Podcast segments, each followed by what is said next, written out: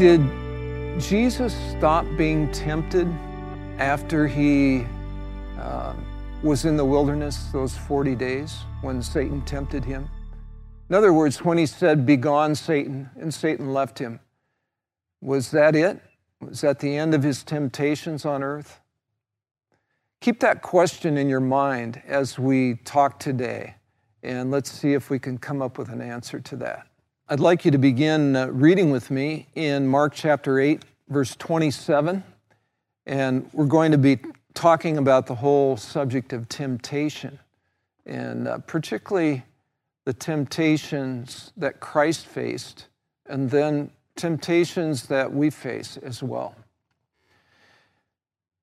Jesus and his disciples went on to the villages around Caesarea Philippi. Let's just talk about where that is. I, didn't really have a clear picture of where Caesarea Philippi was, but it's north of the Sea of Galilee and a little bit east. So it's, uh, you tend to think of Caesarea as over on the coast of the Mediterranean Sea, but this is a different one, Caesarea Philippi, up northeast of the Sea of Galilee. On the way, he asked them, Who do people say that I am? They replied, Some say John the Baptist, others say Elijah, and still others, one of the prophets. But what about you? He asked. Who do you say I am? Peter answered, You are the Messiah. Let's stop for just a minute. Um, when Peter said that, what do you think he had in mind? For us, because of our position in history, we know what Jesus went through in just a short amount of time from what we're reading here. Uh, in Peter's case, he didn't know that. He had the Old Testament, we have the Old Testament. We know some prophecies about Jesus that are still to come. He knows, knew those prophecies as well from the Old Testament. But um, what do you think Peter was thinking when he said, You are the Messiah? To give just a little framework to the, the passage that we're uh, in right now, uh, Jesus, up to this point, has been uh, traveling to a lot of towns and cities, uh, both in the north and the south of Israel. He's been performing miracles. Uh, the sick are being healed, the demons are being cast out. Uh, he's teaching some fantastic truth. All of this fits well with Peter's idea of the Messiah. I dare say, and though we don't know for sure, but I dare say that Peter was also thinking the only thing we lack now is for Jesus to get an army and uh, we'll drive the Romans out of Israel and set up this kingdom and gradually take more and more of the territory around us until Jesus is ruling the entire earth. He was thinking not only good teaching and the sick being healed and the, and the uh, demon possessed being delivered, but he was thinking of a military conquest and a physical reign on earth. He was not probably factoring in uh, something else. And so, uh, let's go on in our reading. Jesus warned them not to tell anyone about him. And um, wisely so, because in just a minute, we're going to see what Jesus begins to reveal to them about being the Messiah. If they had just gone out and said, Hey, we found the Messiah, what would be in every person's mind? They would be thinking, uh, military ruler, king, on the earth kingdom kind of thing. They would not be thinking about what Jesus would have to go through in his call for suffering on the part of his followers. And so let's uh, continue our reading now in Mark 8 31. He then began to teach them that the Son of Man must suffer many things and be rejected by the elders, the chief priests, and the teachers of the law, and that he must be killed and after three days rise again. He spoke plainly about this, and Peter took him aside and began to rebuke him. You, you, you know the, the story on that. Um, you know, somebody maybe is thinking the worst about something that's coming up, and, and you come alongside and you say, Oh, no, it's not going to be that bad. Uh, just buck up, you know, think positive about this. It, it's certainly not, that's certainly not going to happen. And we kind of encourage each other out of anything negative about the future. And uh, Peter is doing a similar thing here. But when Jesus turned and look at, looked at his disciples, he rebuked Peter. Get behind me, Satan. Wow. Get behind me, Satan, he said. You do not have in mind the concerns of God, but merely human concerns. My goodness.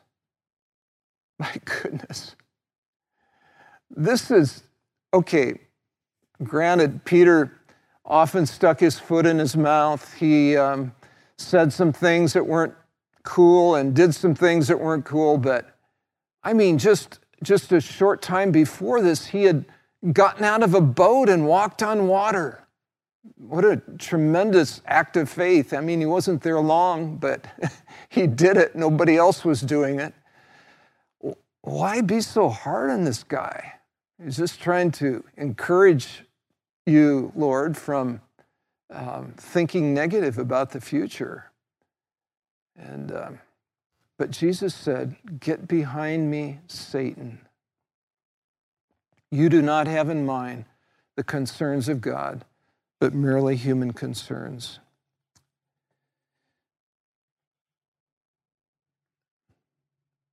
This is a um, difficult passage to interpret, but let's dive in and let's take a stab at some of the things that are being said. It could be that when Jesus used that phrase, get behind me, Satan, that he was thinking that Peter was, was using Satan's line of reasoning.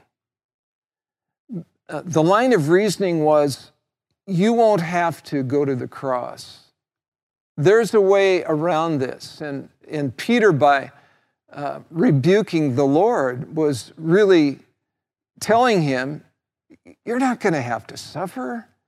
Probably saying things like, The Messiah doesn't suffer. You know, he rules and reigns. And, and so, uh, Peter, in a sense, was, was using, the, using the reasoning of Satan. Um, Satan used a similar reasoning with, with the Lord back when he tempted him in the wilderness. And uh, if we can go back to uh, Matthew chapter 4, I'd like for us to look at that for just a minute. Uh, then Jesus was led by the Spirit into the wilderness to be tempted by the devil. After fasting 40 days and 40 nights, he was hungry. The tempter came to him and said, If you are the Son of God, tell these stones to become bread. Jesus answered, It is written, Man shall not live on bread alone, but on every word that comes from the mouth of God. And so um, the temptation in this, in this uh, initial temptation, Satan was was tempting Jesus to use his divine power to avoid uh, suffering or privation. He was on a 40 day fast. And so he was telling him, use your divine power so you can forego the pain of this fast.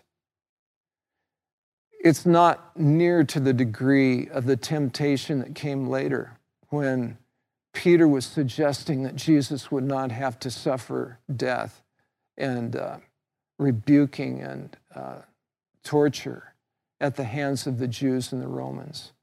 But it was a, a beginning, it was planting the seed that uh, you can use your divine power to get out of the suffering. And had Jesus bought into it in the wilderness, it would have set up a mindset that would have, um, well, it would have just changed everything. But he didn't. He, he resisted that temptation. And when Peter came to him with, with these words of, Lord, you won't have to suffer, um, he recognized who was behind it. You might remember that when Jesus was with people who were demon possessed and he was about to cast out demons, he would, he would use, uh, he would often uh, speak directly to the demon rather than to the person himself. Um, for instance, in the case of the boy who we just talked about, um, the boy who was demon possessed, uh, last week we talked about him. Him and he and his father had uh, come to Jesus, and and uh, the, disciples couldn't cast the demon out. And um, so when Jesus cast the demon out, he spoke to the demon. He didn't speak to the boy. And it could be that in this situation with Peter, that when he says, um, Get thee behind me, Satan, that he really was speaking to Satan at that point and not to Peter. Recognize, speaking directly to the source of the temptation. Peter was um, used by Satan, but he wasn't the source of, this, of the temptation. It had come from Satan. Uh, so that's, that's one thought there. Um, would Jesus ever be tempted in a similar way again to um, try to avoid the suffering that God was calling him to go through? I'd like you to uh, consider what happened in the garden, and we're going to look at a passage in Matthew 26 in just a minute. When Jesus was in the garden, he, he went through, I believe, possibly his greatest temptations. Um, when he was praying and the, the sweat was rolling off of him, and he was, he was realizing what he was about to go through. Um, he, was, he was envisioning it. And uh, he, said, he prayed to his father and he said, Father, if it's possible for this cup to pass from me, let it pass. Nevertheless, not my will, but thine be done. And, you know, he, he almost uh, dealt with the temptation as it came. But I believe that Satan was there tempting him in the garden. And I believe when the crowd came to arrest him, that there was a temptation in him to pull a power play and to wipe them out, which he could have done. And one of his followers, you know, grabbed his sword and cut off the high priest's ear. And, and uh, Jesus said, Put up your sword. And he uses this reasoning. He says, Do you th- think I cannot call on my Father and he will at once put at my disposal more than 12 legions of angels? And I think that was one of the temptations Jesus was facing in the garden of using the force that he had at his disposal to uh, wipe out this possibility of him going to the cross. I think about at his trial in the various stages of his trial before the high priest, before the Sanhedrin, before Pilate. Um, in each case, you'll remember that Jesus remained silent on things that he could have easily defended himself against. There were false witnesses that weren't agreeing with each other. Can you imagine if Jesus had weighed in and had become a, a lawyer or a debater? How he would have just wiped out the opposition if he wanted to.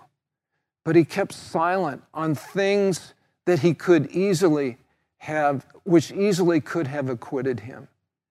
And then on things that would condemn him easily, he spoke up and confessed to. When they said, Are you the Son of God? knowing that that would set off the Jews royally, he said, I am.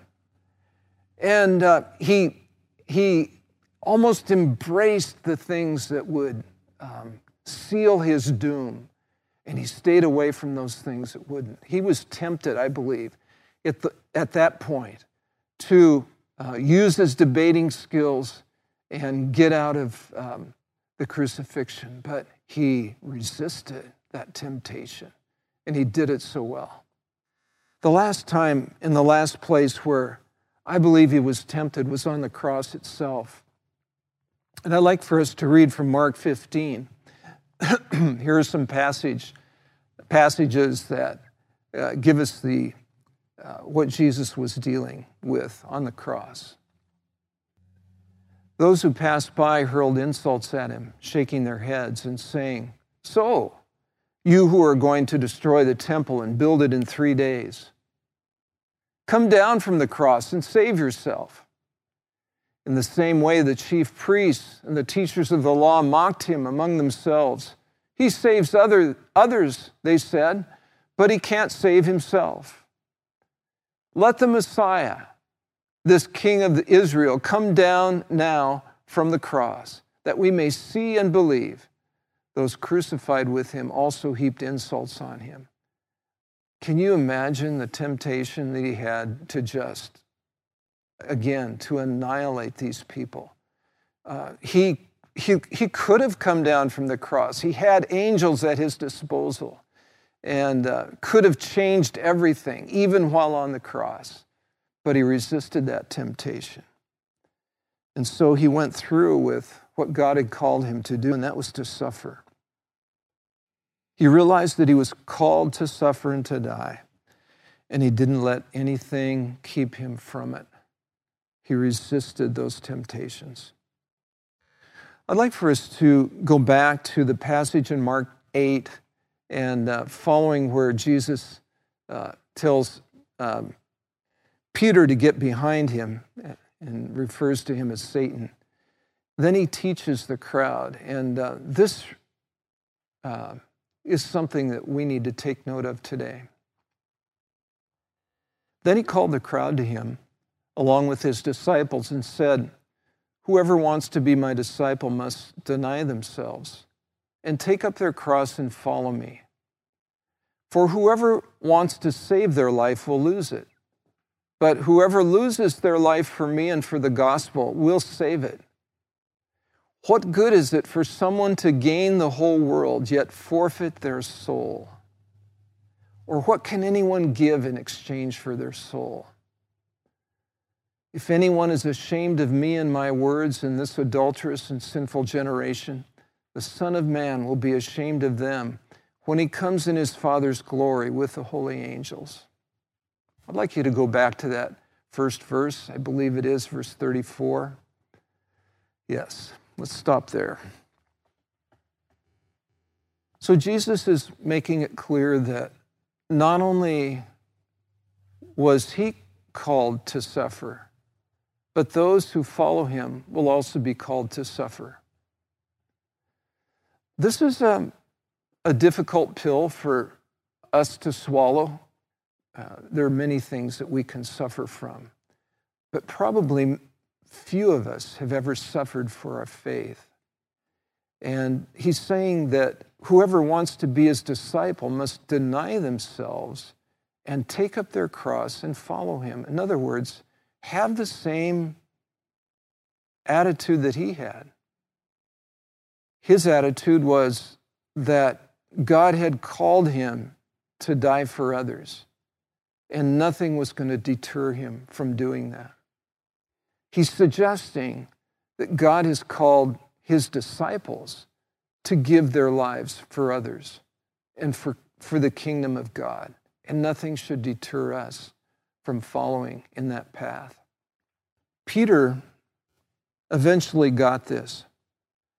We know that because as he writes his gospel later, or as he writes his epistles later on, we see some of the words that uh, he shares about suffering. And I'd like for us to look at 1 Peter 2 20 and 21. Peter says, But how is it to your credit if you receive a beating for doing wrong and endure it? But if you suffer for doing good and you endure it, this is commendable before God. To this you were called, because Christ suffered for you, leaving you an example that you should follow in his steps. So um, Peter is saying, The example of Christ is that he suffered for us, and we need to suffer for others and for him. Now, that's not something that we can cause to happen, but it's something that we can prepare for. We can have the mindset of someone who is willing to suffer. And uh, I think that's what Peter is saying to all of us. Uh, obviously, he wrote this, these words before he paid the ultimate price, which he did. Um, tradition has it that Peter was crucified upside down and uh, paid the ultimate price for his faith. I'd like for us to look also at, at Paul, who shows an example to us of um, what it is to uh, embrace suffering. You might recall that on Paul's last missionary journey that um, he felt this compulsion to get back to Jerusalem by the Feast of Pentecost. And um, so he began to make plans to do that. He started cutting his missionary plans short and, and uh, taking boats to different places and meeting with people and saying kind of last goodbyes. And in some cases, I remember with the Ephesian elders in Acts chapter 20, he said, uh, told them that they would not see his face again. And um, there was sadness. And uh, he talked about being on his way to, to Jerusalem. And um, as he went from place to place, there were prophecies about him. And prophets would say, uh, God has revealed to us, brother, that um, as you go to Jerusalem, you're going to be suffering, uh, that there's going to be opposition and suffering for you. And so the conclusion was that um, on the part of these believers, they tried to talk Paul out of going to Jerusalem. That um, obviously the thing you want to do is to avoid suffering, right? Not to embrace it. And um, but Paul would not be deterred. No, he said, um, I need to go to Jerusalem. And finally, in Acts chapter 21, uh, 13, uh, we're going to just see what his attitude was. Then Paul answered, why are you weeping and breaking my heart? These people had, uh, were weeping at the idea of Paul leaving them and going to Jerusalem, knowing that he would be persecuted. He said, I am ready not only to be bound, but also to die in Jerusalem for the name of the Lord Jesus. And so Paul had taken on this attitude of Christ that uh, he would suffer for Jesus. And if that was God's will, that was the thing he wanted to do the most. Um, it's a difficult, um, it's a difficult attitude to develop. I remember when I first started thinking about the passage that we read earlier today in uh, Mark chapter 8, where Jesus said, if anyone wants to come after me, he must deny himself and take up his cross and follow me. And I, I remember trying to pray, pray that one morning. I was on a prayer walk and I can almost point to the spot where I was. And, um, and it was difficult. And I said, Lord, I, I really can't pray that. I, I don't want to deny myself today. I don't want to take up my cross and follow. I want to follow you, but I don't want to. I don't want to take up my cross. And uh, so that's been a difficult thing for me. And I just want to encourage you, at whatever stage you're at, to um, ask God for help. Ask Him to help you in denying yourself in little things for his sake. Not um, a masochistic kind of dying or denying and, and, and suffering, you know, oh, I'll, I'll stab myself or something so I'll feel pain. No, not that. But being willing to suffer when you know that's the right thing. Being willing to forego pleasure when you know that's the wrong thing. Making those choices every day to do what's right, even though it's not good for you. Although it will be ultimately good for you. I'd like you to read a passage with me from 2 Timothy 3:12. Paul, um, in his very last letter, the last letter he wrote, he's in prison now and knowing that his death is imminent. He says, talking about followers of Christ, he says, In fact, everyone who wants to live a godly life in Christ Jesus will be persecuted. He's just saying it's, it will happen. If you're going to look like Jesus, you're going to be persecuted like Jesus was. I don't say this uh, lightly. I say it because Jesus taught it and Jesus lived it.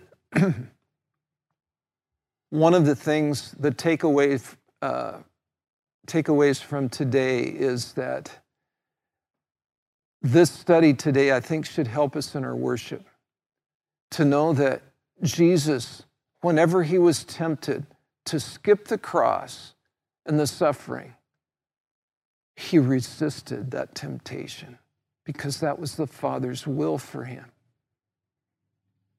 It's not always God's will for us to avoid suffering.